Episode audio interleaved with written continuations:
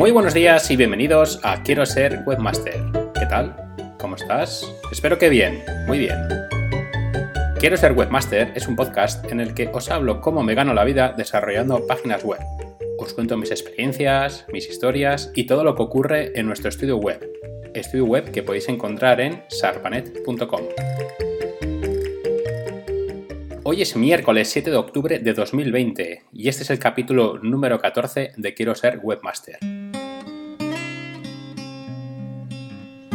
Tal día como hoy, en 1530, se descubre en Venezuela el tan buscado microrreino Ayamán, de la región de Caruana. Lo curioso es que fue un explorador alemán quien lo descubriera, y es que Carlos I arrendó una parte de Venezuela a una familia de banqueros alemanes desde 1528 hasta 1546 para su colonización a cambio de saldar algunas deudas contraídas por el rey español como era la de haber podido acceder al trono imperial del Sacro Imperio Romano Germánico bajo el nombre de Carlos V.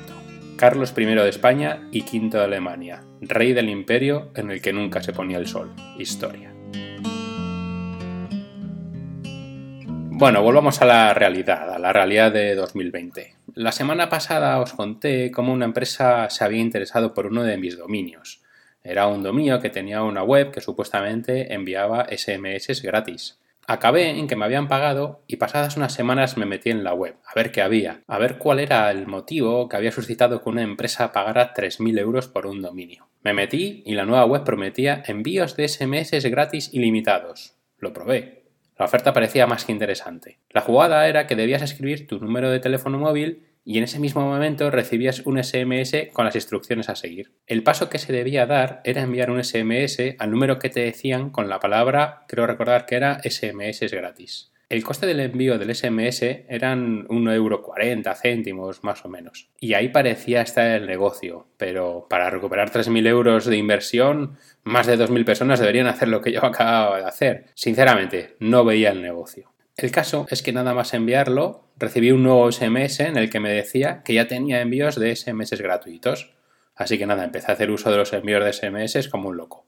Al día siguiente me llegó un SMS con los resultados de los partidos de fútbol que se habían celebrado el día anterior. Al día siguiente otro nuevo SMS, al otro también, y así varios días recibiendo SMS a diario con resultados de los partidos de fútbol del día anterior. Por aquel entonces yo no tenía una línea móvil de contrato, sino que era una línea de prepago. Creo que aún existen. Bueno, para los más jóvenes estas líneas de prepago consistían en que comprabas tarjetas en el supermercado o en las tiendas de estancos de 10, 20, 30 euros y mediante un código recargabas el saldo de tu móvil. Lo bueno es que podías estar sin llamar un mes, dos meses y sin enviar ningún SMS y bueno, podías recibir llamadas y no te gastabas ni un solo euro. Lo único que quiero recordar que el saldo caducaba a los seis meses. Es decir, que podías estar seis meses con una línea móvil y sin gastar un solo euro. Las desventajas de este tipo de líneas prepago es que tenían unas tarifas más altas que las líneas de contrato. Bueno, el caso es que cuando se te acababa el saldo o se te estaba a punto de acabar, te llegaba un SMS avisándote de que el saldo, bueno, pues que se estaba agotando. Y a mí ese SMS, sin esperarlo, me llegó.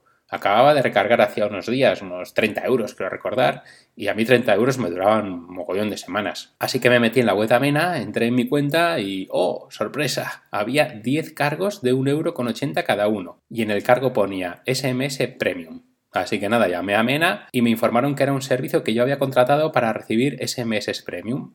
Entré en la web donde me había dado de alta para los envíos de SMS gratuitos y efectivamente, en la letra pequeña que no lee nadie, ponía que al enviar el primer SMS gratuito tenía SMS gratuitos ilimitados, pero también me daba de alta en un servicio de SMS Premium con un coste de 1,80€ cada uno. Ahí sí que estaba el negocio. Me acababan de levantar 20 euros. ¿Cuántos incautos habría como yo que cayeron en la trampa? Y yo me di cuenta porque tenía una línea de prepago, pero si hubiera tenido una línea de contrato, habría tardado en darme cuenta muchos más días. En fin, que era una estafa en toda regla. En ese momento me sentí mal porque había ayudado a este tipo de mafias, ¿no? que, hoy en día siguen existiendo. Además, ahora sus zarpas están en los juegos para móviles, donde en un par de clics mal dados ya tienen su permiso, entre comillas, para enviarte SMS premium y cobrarte por ello. Es más, hace poco le pasó al móvil de mi mujer, mi hija debió tocar algo donde que no debía y durante varios días le cobraron dos euros al día por un servicio que llamaban premium. Lo bueno es que ahora te devuelven el dinero Al menos en Orange nos lo han devuelto descontándonos ese gasto en la factura siguiente. Toda una mafia en la que seguramente haya muchos beneficiados, incluso las compañías de teléfono. ¿Y cuánta gente habrá que no se da cuenta de esto y está años pagándolo? Pienso en gente mayor. Bueno, me da muchísima rabia que este tipo de servicios estén permitidos. El 99,9% de ellos son estafas. Desde aquí alzo mi voz para que se revisen estos tipos de servicios con lupa. En fin, que recibí 3.000 euros de la mafia.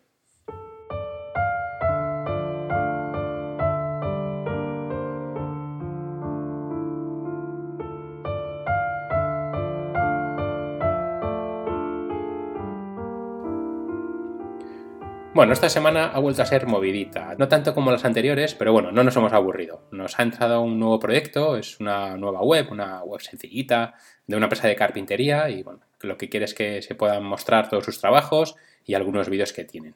Así que la web ya está en marcha y calculo que en una semana, semana y media más o menos esté finiquitada. Además de esta web, durante la semana hemos tenido que hacer eh, unas cuantas modificaciones a webs ya existentes Hemos adaptado una web al tema de protección de datos y hemos avanzado con las webs que tenemos en marcha. Hay alguna que se ha enquistado un poquito, enquistado en el sentido de que el cliente está un poco perezoso a la hora de contestar nuestros emails y bueno, esto hace que se ralentice un poco. Pero bueno, como decía Luis Aragones, tenemos el culo pelado y además tenemos mucha paciencia. Ahora mismo el proyecto más enquechado que tenemos es del año 2016 Sí, sí, 2016, habéis seguido bien, de hace cuatro años. El cliente nos pagó el 100% de la web por adelantado y quedó en enviarnos los contenidos de la página. Así que nada, durante estos cuatro años nos hemos reunido unas tres veces más o menos, hemos cruzado algún que otro email, pero nada, siempre me dice que no tiene tiempo. Así que nada, ahí está, parado camino del lustro. Os contaré algo que me ha pasado esta semana y que es bastante interesante y es un cliente que le ha pasado algo muy extraño. Es un cliente que tiene una casa rural y hace unos 5 o 6 años decidió mejorar su ficha de Google My Business con un circuito virtual de fotos del interior de su casa rural. Bueno, imagino que la mayoría sabéis lo que es, pero lo explico. Y es cuando buscas un negocio en Google, a la derecha te aparece una, la, la ficha de Google My Business y en esta ficha puedes encontrar las fotos del negocio, la localización, el mapa exterior, los datos como el teléfono, horario, opiniones de clientes y bueno, como extra, Google ofrece el servicio de enlazar a esa ficha a un recorrido virtual del interior de tu negocio. Contratarlo es sencillo. Google cuenta con fotógrafos de confianza, que por cierto, si eres fotógrafo y te interesa, te dejo el enlace en las notas del programa donde puedes solicitar ser fotógrafo de confianza de Google. Y también, si sois negocio y queréis este tipo de, de tour virtual, os dejo el enlace para encontrar los fotógrafos de confianza que hay en vuestra zona. Bueno, el caso, una vez que se contacta con el fotógrafo, que por cierto cobra en función del número de fotos que se haga, este va a tu negocio hace las fotos pertinentes y pasadas un par de semanas o tres más o menos, en tu ficha de Google My Business ya aparece un enlace que dice vista interior. Y si le das, puedes ver por dentro tu negocio o ir andando por él, como si fuera el Street View de Google. Os voy a dejar también el enlace a la web de un cliente nuestro, que es una clínica dental y que tiene la visita virtual, bueno, para que veáis cómo es, por si no lo conocéis. En fin, la cosa es que al cliente le ha dejado de funcionar esta visita virtual, tanto en la ficha de Google My Business que ha desaparecido lo de, visita interior, lo de interior, como en su página web que le incrustamos un código para que se viera. Así que nada, me mandó un email preguntándome si es que yo había tocado algo, pero le comenté que eso era cosa de Google y antes había mirado las, las fichas de otros clientes y sus webs para ver si es que había sido algo que había dado de baja a Google, pero en todos funcionaba bien. Así que nada, el cliente ha contactado con Google y le han remitido al fotógrafo que se lo hizo. Y el fotógrafo le dice que no ha tocado nada y que le remite a Google. Así que nada, está el cliente en medio y bueno, finalmente la cosa ha quedado en que el fotógrafo buscará las fotos y las volverá a subir, porque misteriosamente han desaparecido de la ficha de, Google My Business. Bueno, si alguno os ha pasado, conocéis algún caso, pues nada, eh, os agradecería que me lo comentarais para ver si podemos saber qué tipo de poltergeist ha provocado que desapareciera y, bueno, si descubrimos antes el motivo, pues os, lo haré saber.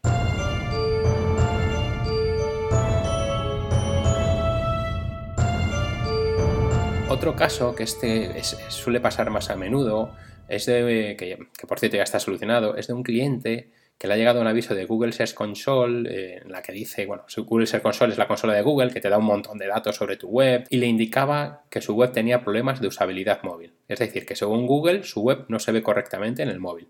El problema exacto se puede ver en Google Search Console y en este caso era que el párrafo de una sección efectivamente sobresalía un poquitín del borde de la pantalla del móvil. Así que nada, con un código CSS lo hemos modificado, hemos enviado el cambio a, Google Search Console y ya nos ha dicho que está todo ok.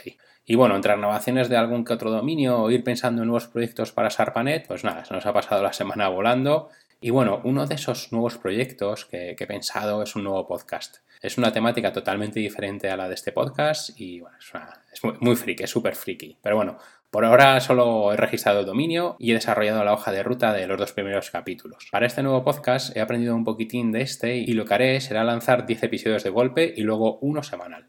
De tal forma que cuando alguien descubra el podcast vea que hay varios capítulos y no como me ha pasado con este de quiero ser webmaster, que he empezado uno a uno y es ahora cuando ya llevo 12, 13 capítulos, bueno, este es el 14, cuando realmente empiezo a notar una mejoría más que sustancial en las reproducciones. Ahora me debo centrar en la grabación de los 10 primeros capítulos y cuando los lance os avisaré. Pero ya os aviso que es muy muy friki, ¿eh? Eso sí, frikis de esta temática hay un montón. Y lo bueno es que son frikis de todas las edades. Bueno, bueno quizá gente muy mayor, no, pero personas de entre 5 y 50 años más o menos sí que son posibles seguidores de este podcast. Otro asunto que debo pensar es cómo monetizarlo en un futuro. Pero bueno, por ahora me voy a centrar solo en grabarlos y luego en ir lanzando uno cada semana y ya iré pensando cómo monetizarlo.